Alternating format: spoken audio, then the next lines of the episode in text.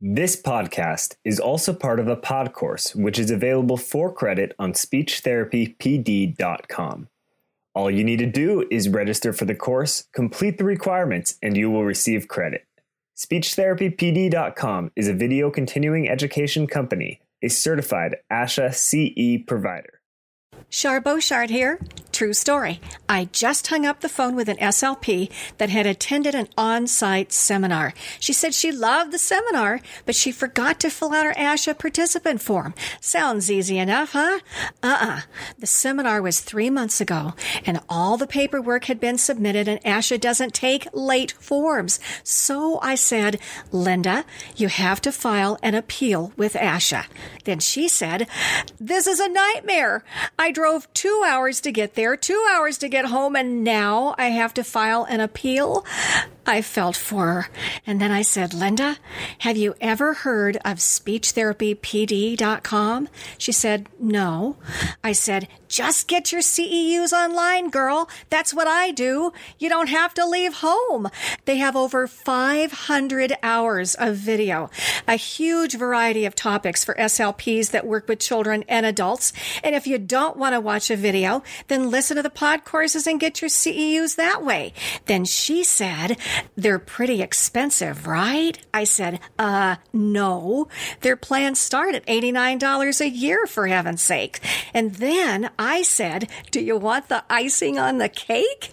SpeechTherapyPD.com has scheduled a CEU cruise next summer to Italy and Greece. Woohoo! She said, okay, I'm looking them up right now. And so should you. SpeechTherapyPD.com. Check them out. Tell your friends. You'll be glad you did.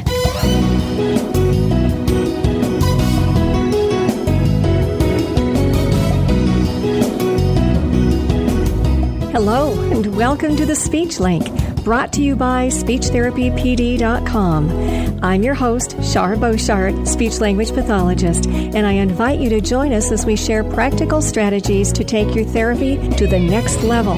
We'll talk with experienced experts who have achieved extraordinary results and teach you exactly what you need to do to do the same. Ready? Here we go. Collaborating with teachers takes effort and it takes time. It also takes knowledge of how to do it, what to do and what not to do. Also, when do I collaborate and with whom? What if teachers don't want to collaborate with me? And honestly, what if I don't want to collaborate with them? Yet, there has been a big push for school speech language pathologists to closely work with teachers and even participate in the classroom. I'm an SLP and I've worked in the schools and I personally like to do collaboration. I know the value of it, but I didn't start out 30 plus years ago doing collaboration or at least not doing it effectively. There's a learning curve. And when you begin to experience the value of collaboration, you'll be hooked knowing where to start and how to lay the foundation for a close working relationship with your teachers is what this podcast is all about. Grab your pen and paper. Let's delve in.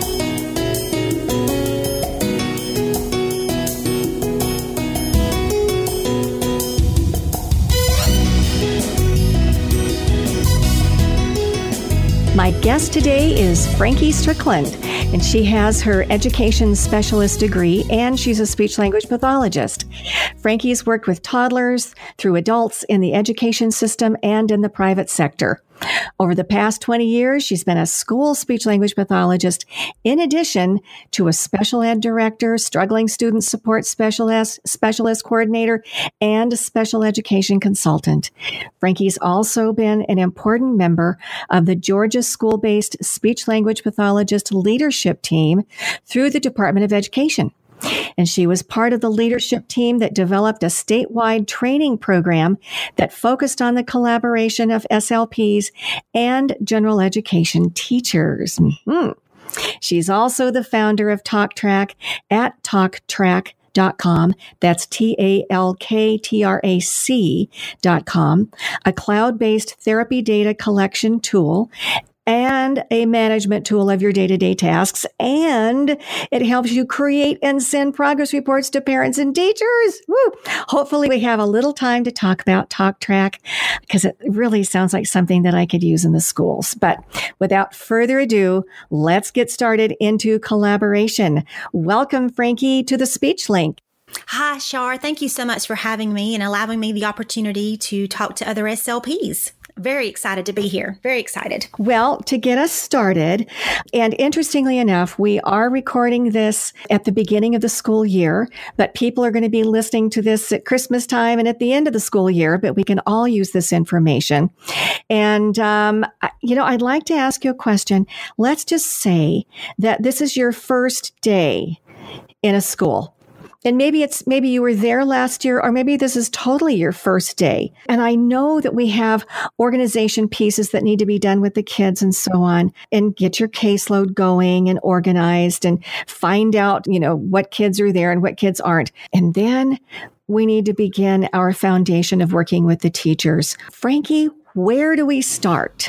Oh, wow, Char. Collaboration uh, is a very big passion of mine. I believe that, you know, collaboration is at the heart of what we do as SLPs. Uh, my first step would definitely be to go around and introduce myself to the faculty um, and the staff that is at the school and making sure that I make a stop by the administration office. Um, I, am a big believer in educating administrators so they understand what we do uh, because they can be a very big ally for us when we are working with students in the school.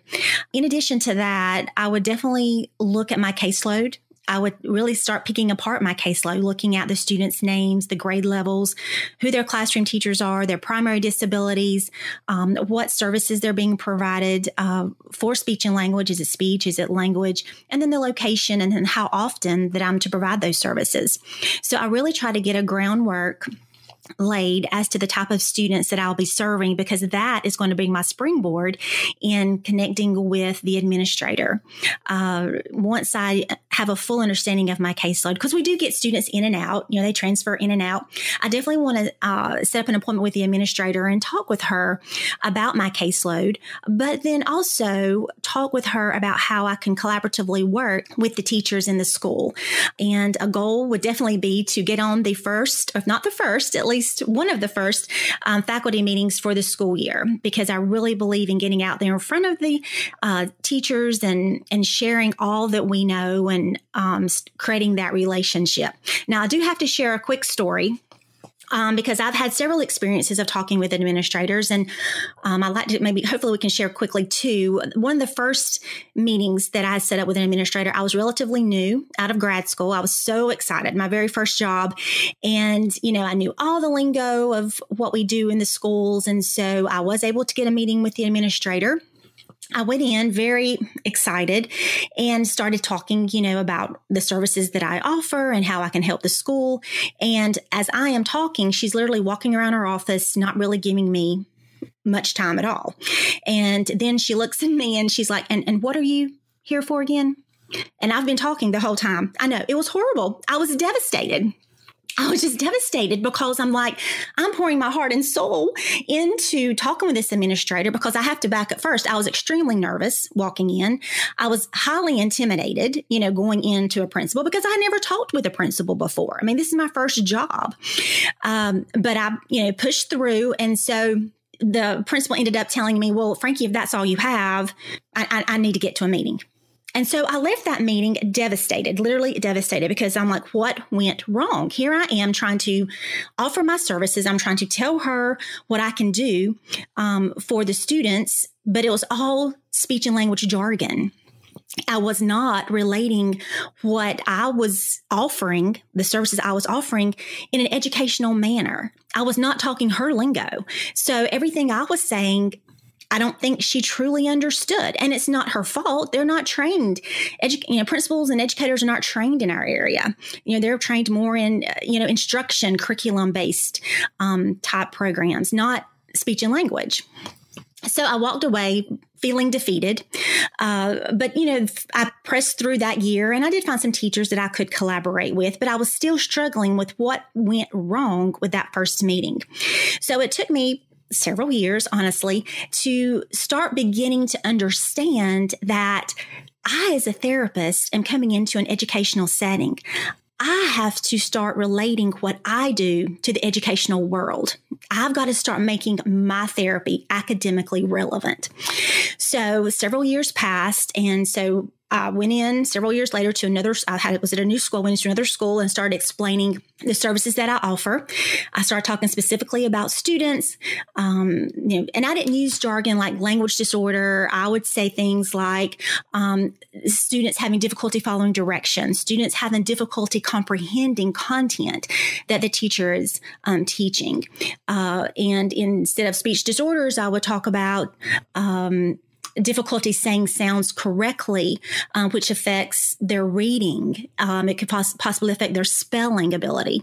And so I really started trying to connect speech and language to the academic realm. And when I started doing that, I started be, receiving more of a positive reaction um, from administrators. So this one principal I went in to talk with. I had been at this school for several years, but we had a new administrator, and I felt like it was important for me to go in and and talk with her about speech and language and being educationally relevant.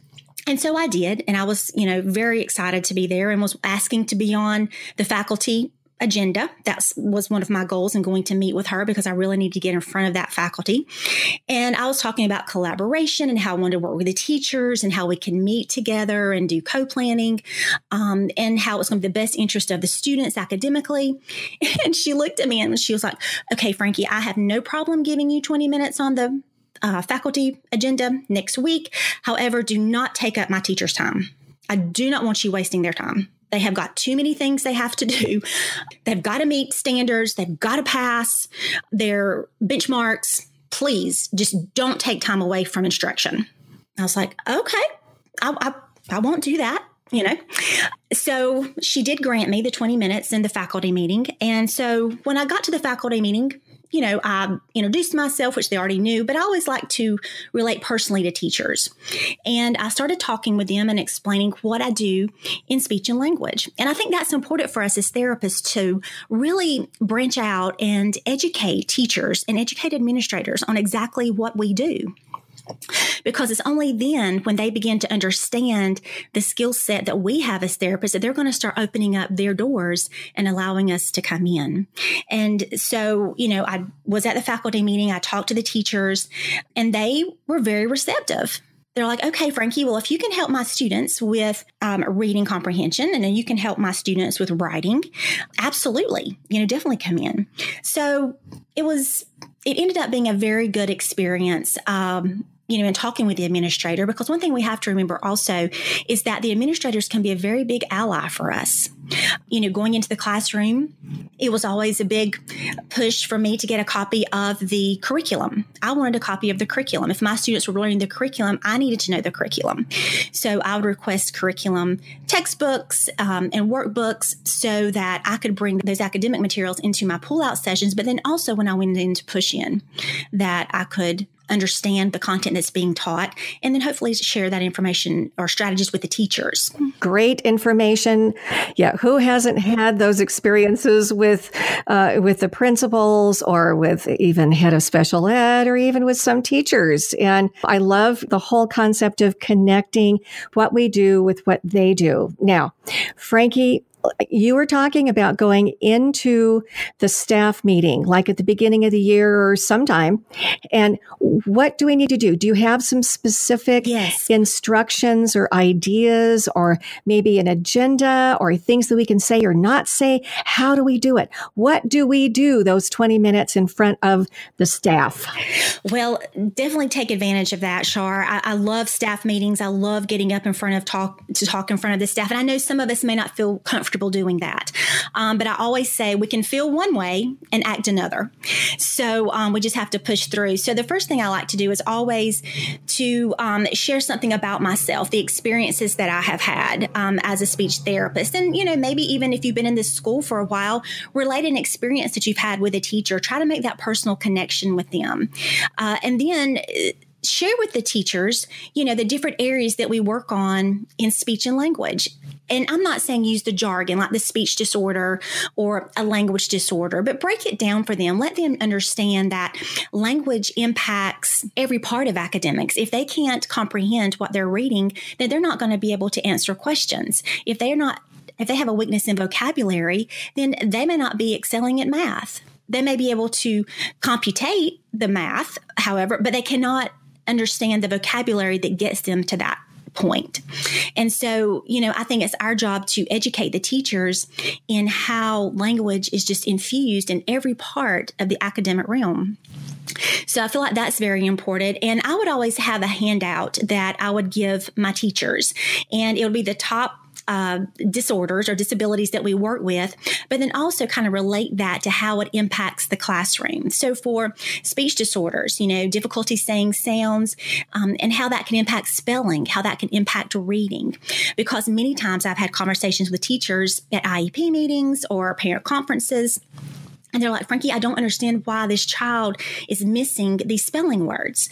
Well, when they shared the spelling list with me, I said, Oh, well, I can tell you why because this child cannot say these sounds correctly. So he is writing them the way that he's hearing them.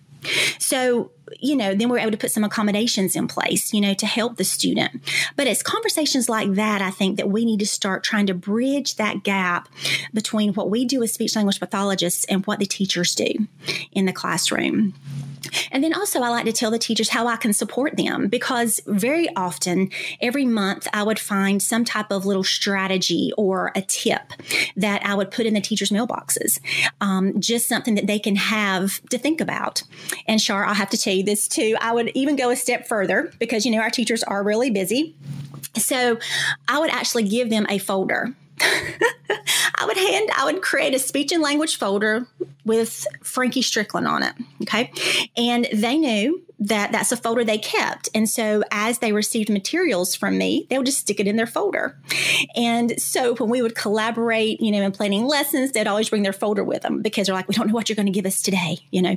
Um, so they always had that with them. And so I thought that was a really cute thing. And so that was just kind of a one year I just tried that and it worked. So I definitely kept doing it. Good idea, girl. Good idea. Yeah, they they loved it.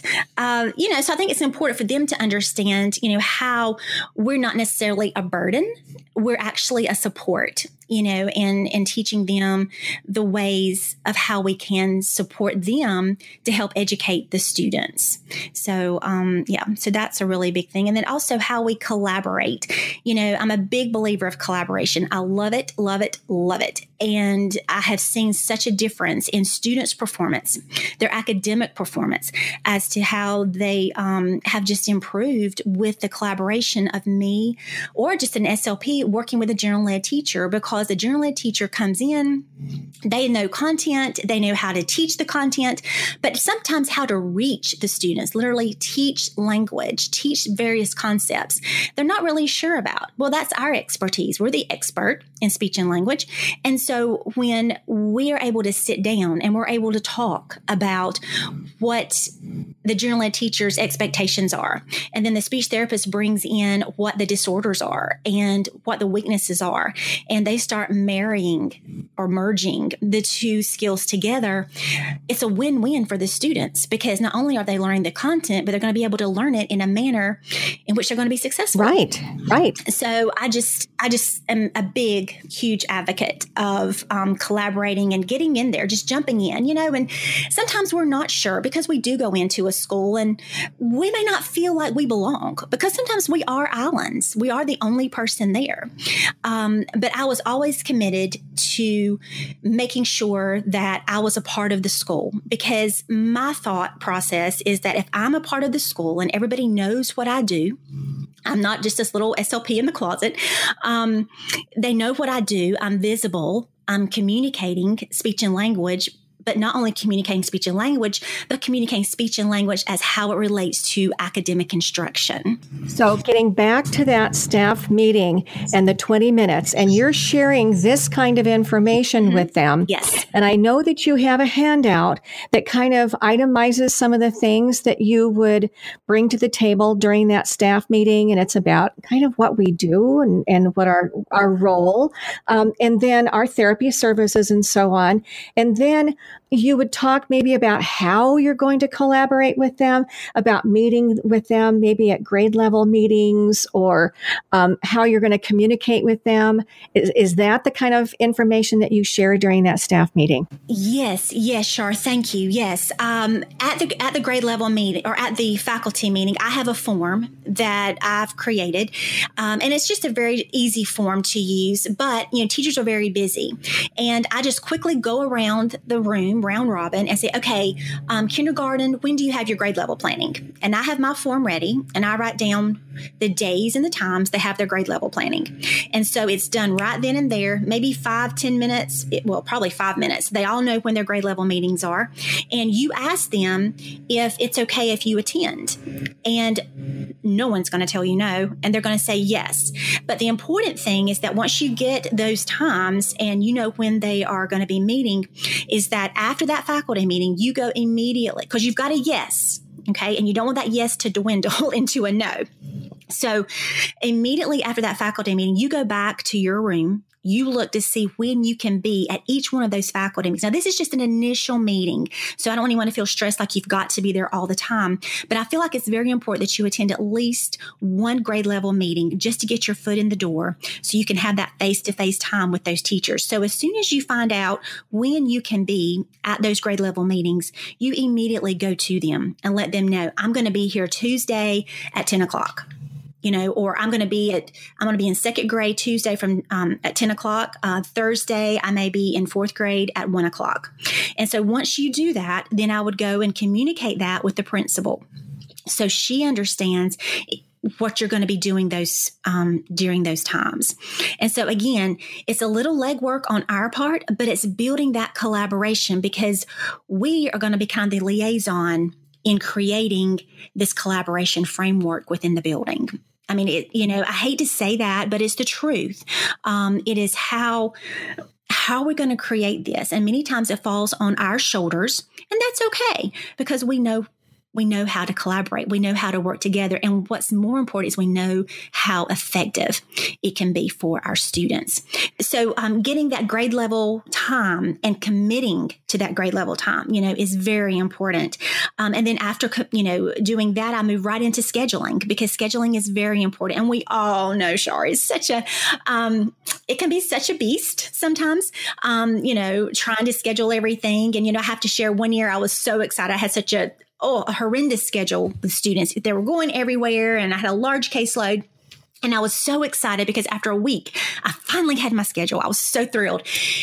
And then I was looking at it, and um, I had a colleague, you know, she was looking over, she's a general ed teacher, and she's like, Oh, well, Frankie, this looks great. But when are you going to eat lunch? I was like, Oh, well, I hadn't thought about eating lunch, you know. oh, yeah. I know. I got so worked up and so excited into the schedule. Um, so you know and, and and all of this is trial and error you know many years of trying to work with teachers you know trying to get the kids when we need them but then also respecting uh, when the teachers need them for instruction and so over time what i learned is that i try to give the teachers more information than they need. I kind of fill them with information. And so what I would do is, and I have a form for this also, is that I would list the student's name. I would list the type of services, whether it's inclusion, um, pull out, and how many times a week I see the student and how many minutes. So I, and, and this is good information for me to have as well as a therapist. And so I'd fill out the form and I would just, you know, drop it in their box or stop, you know, give it to them. But then also to have another form. And I would ask the teachers to provide their top three preferred speech times. Is this for pull out? I'm sorry. Pull out and inclusion. Mm-hmm. I would ask them, it would be, you know, like when I could pull them out, but then also if some of the students required me to go in the classroom, what were the times that I could go into the classroom? And you know, teachers get busy and they forget about us. You know, if we're not in if we're not visible all the time, they forget about us. And so I really had a hard time getting teachers to return schedules. And, you know, it may be a couple of weeks before I could get everything worked out. So one year, by trial and error, I just said, you know what, let me try something new. So what I did, I created a form and I told them this during the faculty meeting that, uh, okay, I want you to list your top three speech times. If your children are inclusion, when can I go in the classroom? If they're pull out, um, when can I pull them out of the classroom? And so I said, but this year, I said, I'm going to keep a record of when you turn these in. I said, so I'm going to prioritize who gets what times. And so if you get your file, if you get your form completed and turned in first, then you're probably more likely to get your preferred time than maybe someone who turns it in late. So if you turn your form in before we leave today, and I document that, and another teacher doesn't turn her form in until Friday, well, the teacher who turned her form in on Monday is more likely to get her preferred time. Well, you would not believe I had almost every teacher's preferred time before lunch, the day of the meeting. I couldn't believe it.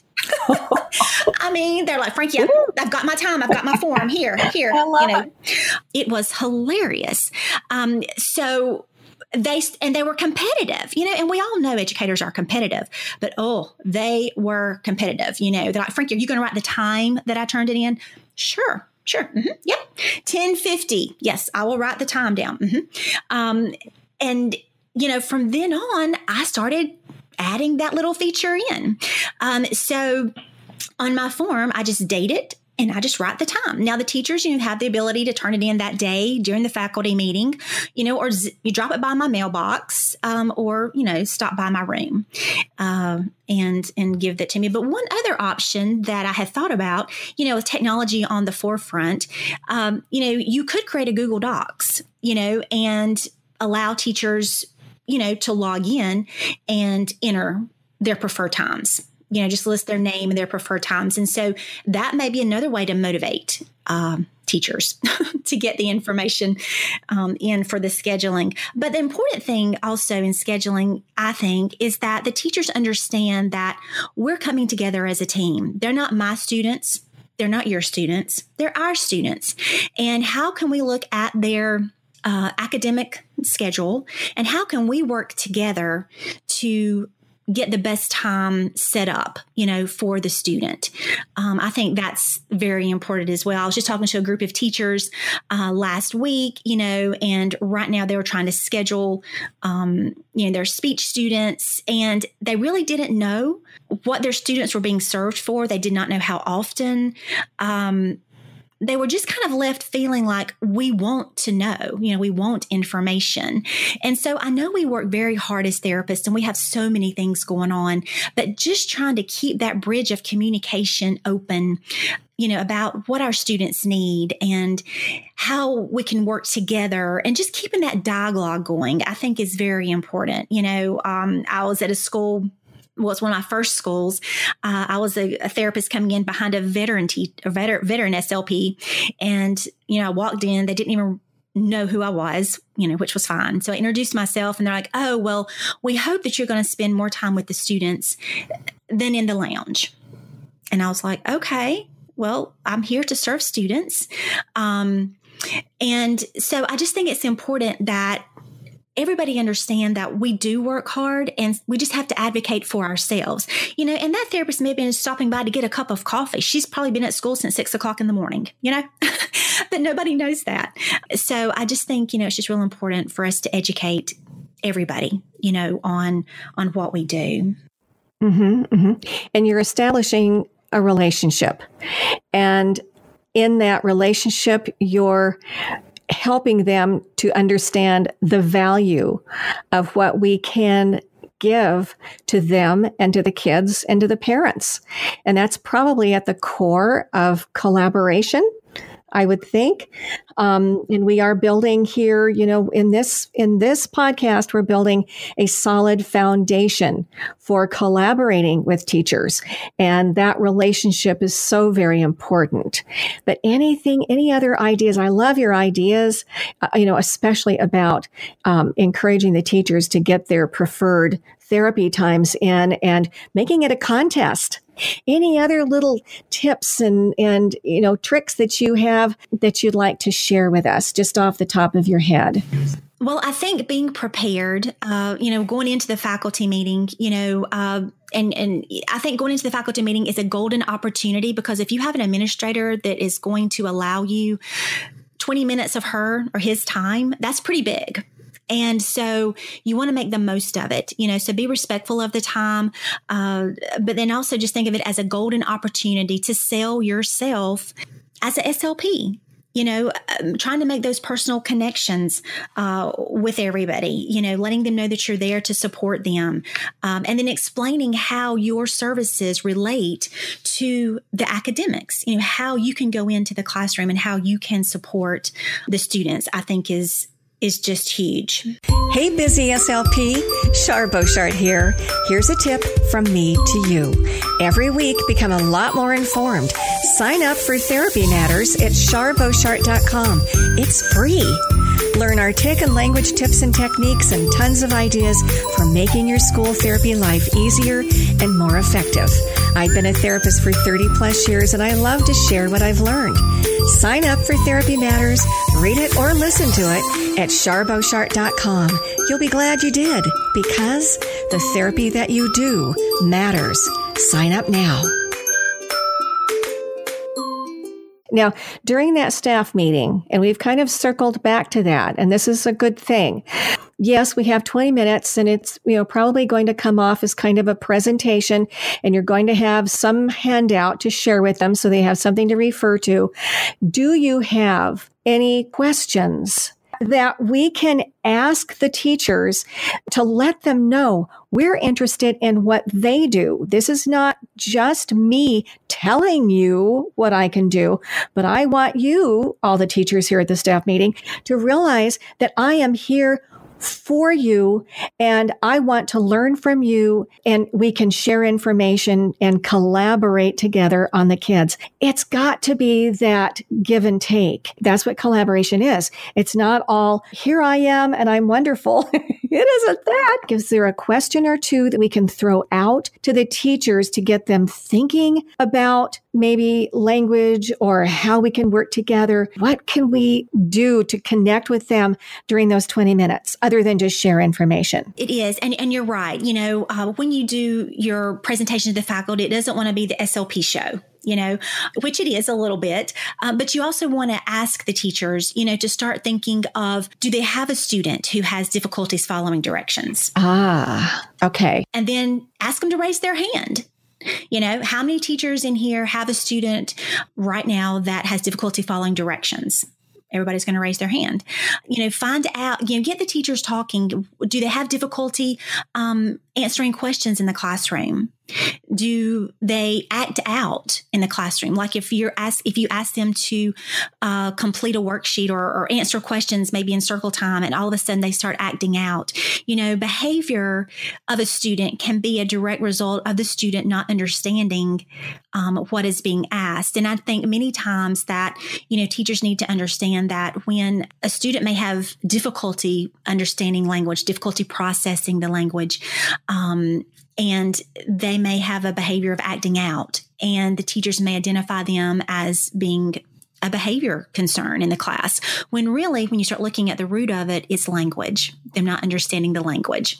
Um, so i would really like for the teachers to share, you know, during the faculty meeting, you know, some issues or concerns that they have with students regarding language. And, you know, if time permitted, you know, uh, they usually sit in their grade levels, you know.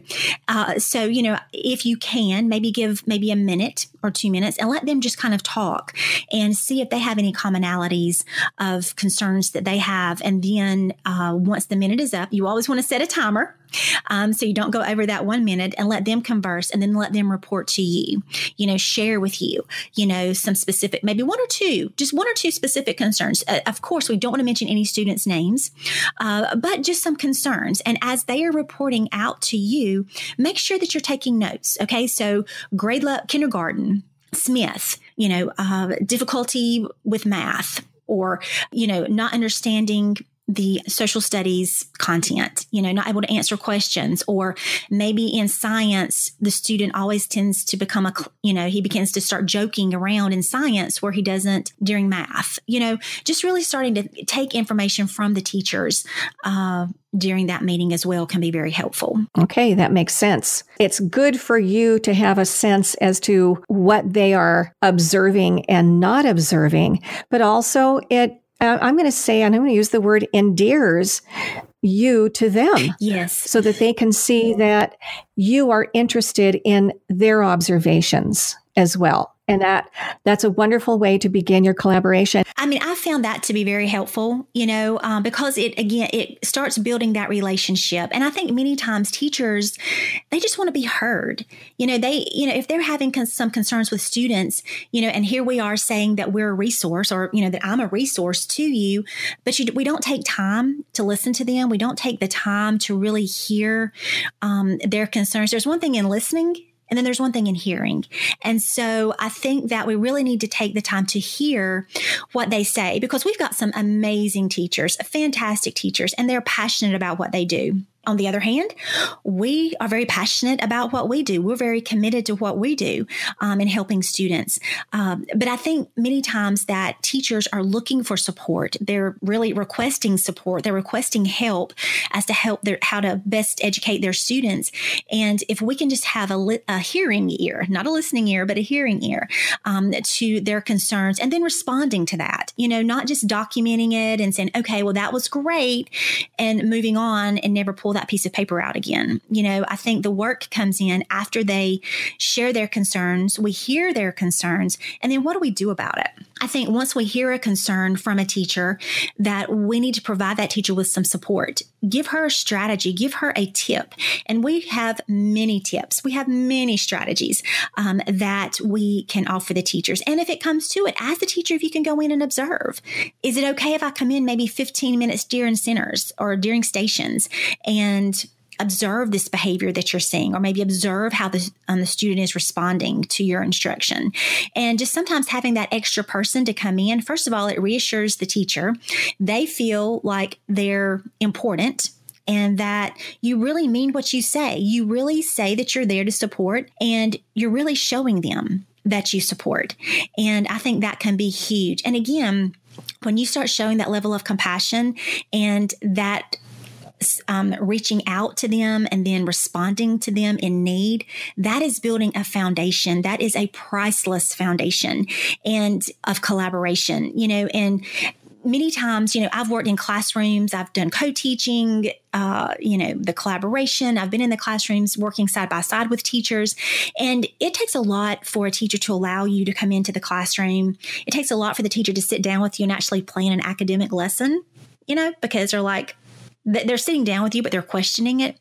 Um, but if you can build this solid foundation with teachers, and they understand that you care, that you truly are there to help the students, help them, then that foundation is going to be solid. And, you know, it's kind of like building a house. If you're going to build a house, you have to have a good foundation first. And then from that foundation, you're going to start, you know, building the walls and you're going to build the roof. You know, you're going to put the furniture inside. Um, and so the starting point, I believe, of collaboration is really building those strong, firm foundations. And not only with the teachers, but also with administration. Administration needs to see that we are here as a resource to support the teachers and to support the students. I like to say that we're the hidden gem in the buildings because we really are. We have a lot of knowledge to give, um, but it's how we, I guess, communicate. Um, but if you have an administrator who is supportive of you and they understand what you're doing in the classroom, they sometimes can come and assist you uh, in helping maybe convince a teacher to at least give you a try in the classroom um, to teach the students. And so I have had personal experience of that as well, um, where a teacher hasn't wanted me in the classroom, but because I had had success in many other classrooms, and the administrator knew that, you know, she was kind of my ally you know, in getting that reluctant teacher to at least give it a try for a month, you know, and and see what she thought. And so, you know, after the month, the teacher was like, well, I guess you can stay. good. So, good. You know, so it all, it all worked well. But yeah. I think everybody needs to understand what we do and how we can best meet the students' needs. And it's all about relationships. Right. Now, there's another word that comes to mind, and that is time. As far as working with teachers or a teacher in regards to a student, you know, that we're pulling out or maybe pushing in. Mm-hmm. But it takes time to do all of that. Do you have some tips? tips for us on how to maximize our time? How do we fit it all in? It's tricky. and um, to be honest, and it can be a sliding scale. Uh, you know, I think, again, having talk time with that teacher and talking with her about a common time that she would be willing to meet with you, or maybe the grade level would be willing to meet with you. So let's say that you can't meet during their grade level planning. But you really wanted to meet with that teacher and you really wanted to know academically what was going on in the classroom. Um, so you can always talk to the, the teachers about willing, you know, their willingness to come in a few minutes early in the day, if they're willing to have lunch with you you know um, maybe they're willing to stay 20 minutes after school to talk with you and and i always would go the extra mile a little bit like if they would come in early i might bring in donuts you know or um, you know if they come in at lunch i may bring in a sweet little dessert you know to share um, just something to say thank you Okay. And how often, how often do you do that? Do you meet with them once a month, one, every other month? Is this just something that you do once and then maybe at the beginning of the year and then maybe at the end of the year? Or is this a regular scheduled meeting? Or how do you handle that? I mean, how often do we do this? Well, I would, I would do it at least every other week. Um, because I wanted to know you know, I, but that was just me. You know, there's not, and, and, I want everyone to understand too, there's not a right or wrong to collaboration. There's not a right or wrong to having to meet, you know, every week, every other week, um, once a month. Um, whatever works for you guys. I don't want there to be anyone out there thinking that, well, I can't do that because I can't meet like Frankie did every other week. Um, that just happened to work for me and my teachers in my building. Um, you know, I've worked with therapists who meet once a month you know and we get lesson plans and you know we get the the content that's being taught. And then you know once i get that information i would take it back uh, to my therapy room and i would look at it and see what strategies that i could bring into the classroom. And then before the lesson i would make sure that i met the teacher in the hallway. I'd catch her in the conference room or uh, in the copying room and say hey i was looking at that lesson and i would like to bring in this strategy. I would like to do this. Is what do you think about that? And more than often they were like, sure, absolutely, bring it in. And I've also had meetings in the hallway. I'm just going to be honest, you know, walking to lunch, walking from lunch, um, out at recess on the playground. Um, some of our meetings were not actually sitting down meetings. I would have a notebook or I would have um, a little pen and paper, and I'm taking notes as the teacher is telling me what she's going to be teaching. And I have my little toolbox of strategies. And so we may have a quick little planning meeting on the sidewalk uh, after bus duty. Um, so it's just getting creative and be willing to stretch the limits a little bit as to when you can meet with the teachers. Okay. Well, maybe even doing a FaceTime. Yes. You know, or a Skype or something, because it does take time to walk down to the room or asking a teacher to come to your therapy room. Yes. And they don't show for five minutes and here you've got the kids coming in. So, right. That's right. And that's another thing to schedule is when to meet with teachers and how often. There are going to be some teachers, as you were saying, that aren't going to want to meet with you. And, you know, my philosophy has always been then I may not want to meet with them. uh, I, right. You know, I, am right. just being honest here. I agree. And, I agree. Yes. Yeah. Yes. And, but I am going to meet with the teachers that I know and they know me and we have kind of struck up a relationship. And it's mm-hmm. what happens usually over time is that word gets around that, whoa, that was really beneficial to do. And sometimes those teachers that really didn't want to meet with me would come to me and say, you know, I've got this other child that I have that maybe we could work together on and come up with some solutions. That is such a great point. Absolutely. Um, we would, I would always say, I want to cherry pick my teachers. So I want to cherry pick the ones that I want to start collaborating with. I want the ones that um, are warm and kind and are receptive. You know, they're like, hey, Frankie, yes, come see us. We would love to work with you. And, and it's like you said, Char, all you need is two or three. And you know what? You may be disappointed. The first year I was so disappointed. I'm like, oh, you don't want to work with me? What? Why not? You know, I was like so offended. I mean, and so I kind of had to get over it, you know, and say, okay, I have these two or three that are willing to work with me. Let's go. Well, it ended up one backed out. So I had two, um, but it was very successful. And they loved for me, they wanted me in the classroom every day. But of course, I could not do that.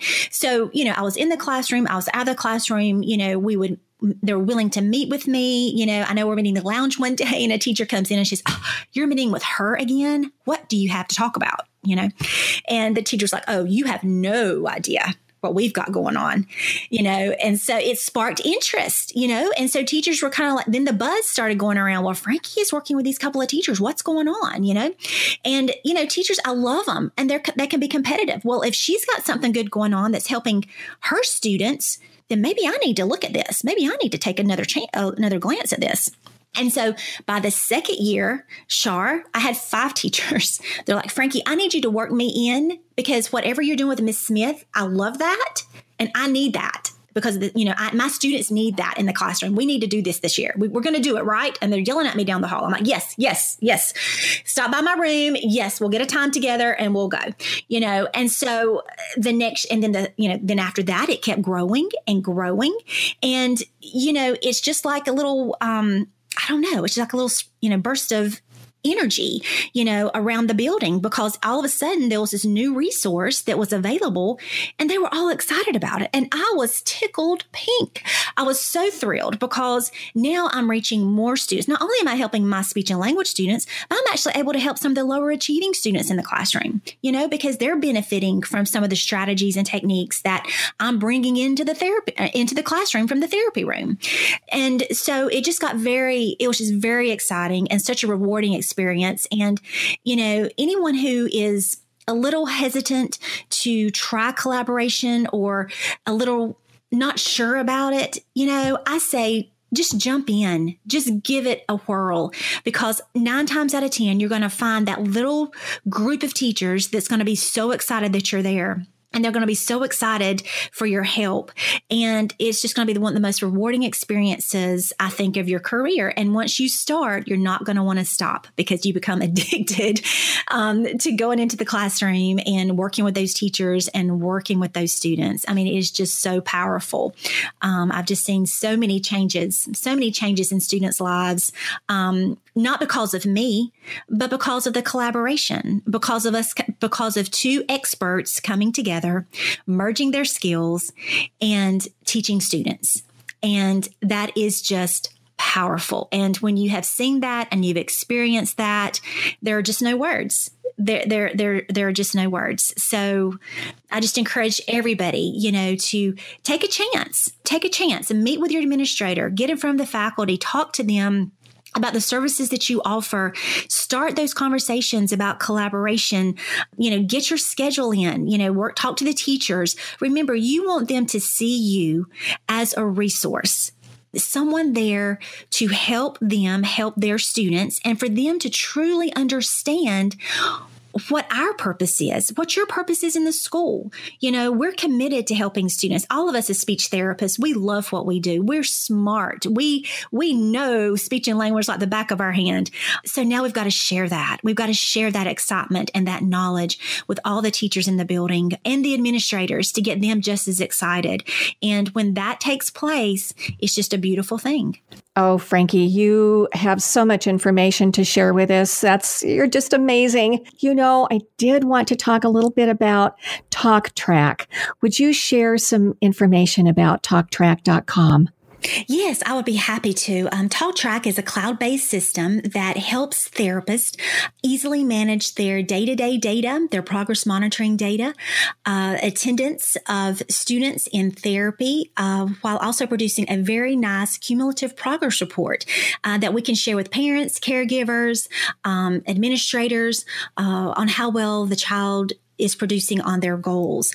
Um, so it's a one stop shop. There's one location where a therapist can take care of their day to day needs uh, in using TalkTrac. Um, I developed TalkTrac about eight years ago, and I'm excited to be working with therapists from around the country, um, changing the way that we currently keep up with our data and look at the data to make those data driven decisions for students. I believe that data is very important, and TalkTrac allows us to easily look at the data and make those quick data driven decisions that hopefully are going to help reduce treatment time for students. That sounds really, really beneficial. And we can look at talktrac.com and figure out how to join, or do we purchase it? How does that work? Yes, TalkTrac is a cloud based system. So uh, we, and it's based on per subscription. So you're able to purchase the student license that you need. Okay, so it's a license. It's a license. It's a student license. Mm-hmm. So you can do it individually. Can school districts purchase it, or how does that work? Yes, yes. We have designed the platform of TalkTrac to work with individual therapists, small groups of therapists in school districts, and complete school districts. Um, so really, TalkTrac is very flexible depending on either the school district, the individual therapist or, you know, just a small group within a district. And so I work with individual therapists, small groups, and complete school districts. And so we are definitely changing the way that um, data collection is being taken and making a lot of um, important decisions for students while also saving therapists a lot of time. Um, you know, we do a lot of pencil paper and we have a lot of different folders and photocopies of data sheets and things such as that. And TalkTrac eliminates all of that and allows us to have one location where we can easily log in and access attendance, data, um, indirect service logs, communication logs, um, and also a progress report. So it's really a one location that we can house everything. And for itinerant therapists, it's really awesome because you don't have to worry about lugging notebooks from building to building. Um, simply log in with your username and your password, and you have complete access. And it works on the iPad as well as a laptop. Amazing. That is great. Well, I don't know how you do it all. And plus, if that saves time, maybe we could collaborate more. Yes, you know, absolutely, absolutely. Yes, yes. More well, time with the general ed teachers. that's right. That's right. You know, this has been amazing. I've learned so much, and you know, just thinking about what what you talked about, this really laid the groundwork or the foundation for getting us going with collaborating with teachers. I'm thinking that we need to do a part two, oh, okay. and just really talk about what you do and what you suggest.